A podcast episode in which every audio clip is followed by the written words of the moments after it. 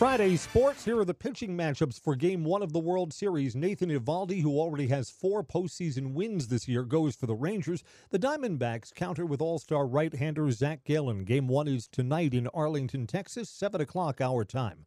The Bucks almost gave back a 19-point lead. They held on to beat the 76ers in their regular season opener, 118 to 117. The Bucks hit their free throws down the stretch to secure the win. Damian Lillard, 39 points. Giannis with 23 and 13 rebounds.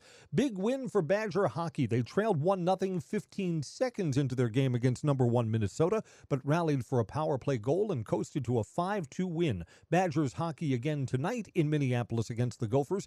7:30 here on WSAU. The Cleveland Guardians have an interest in Brewers manager Craig Counsell. He has permission to interview with them after the Mets interview next week. The Brewers have said they'd like Counsell back as their skipper next year.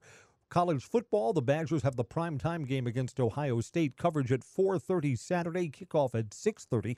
The Badgers are looking to break a six-game losing streak against the Buckeyes. Packers host division rival the Vikings. 12 noon kickoff at Lambeau this coming Sunday. That's sports on WSAU.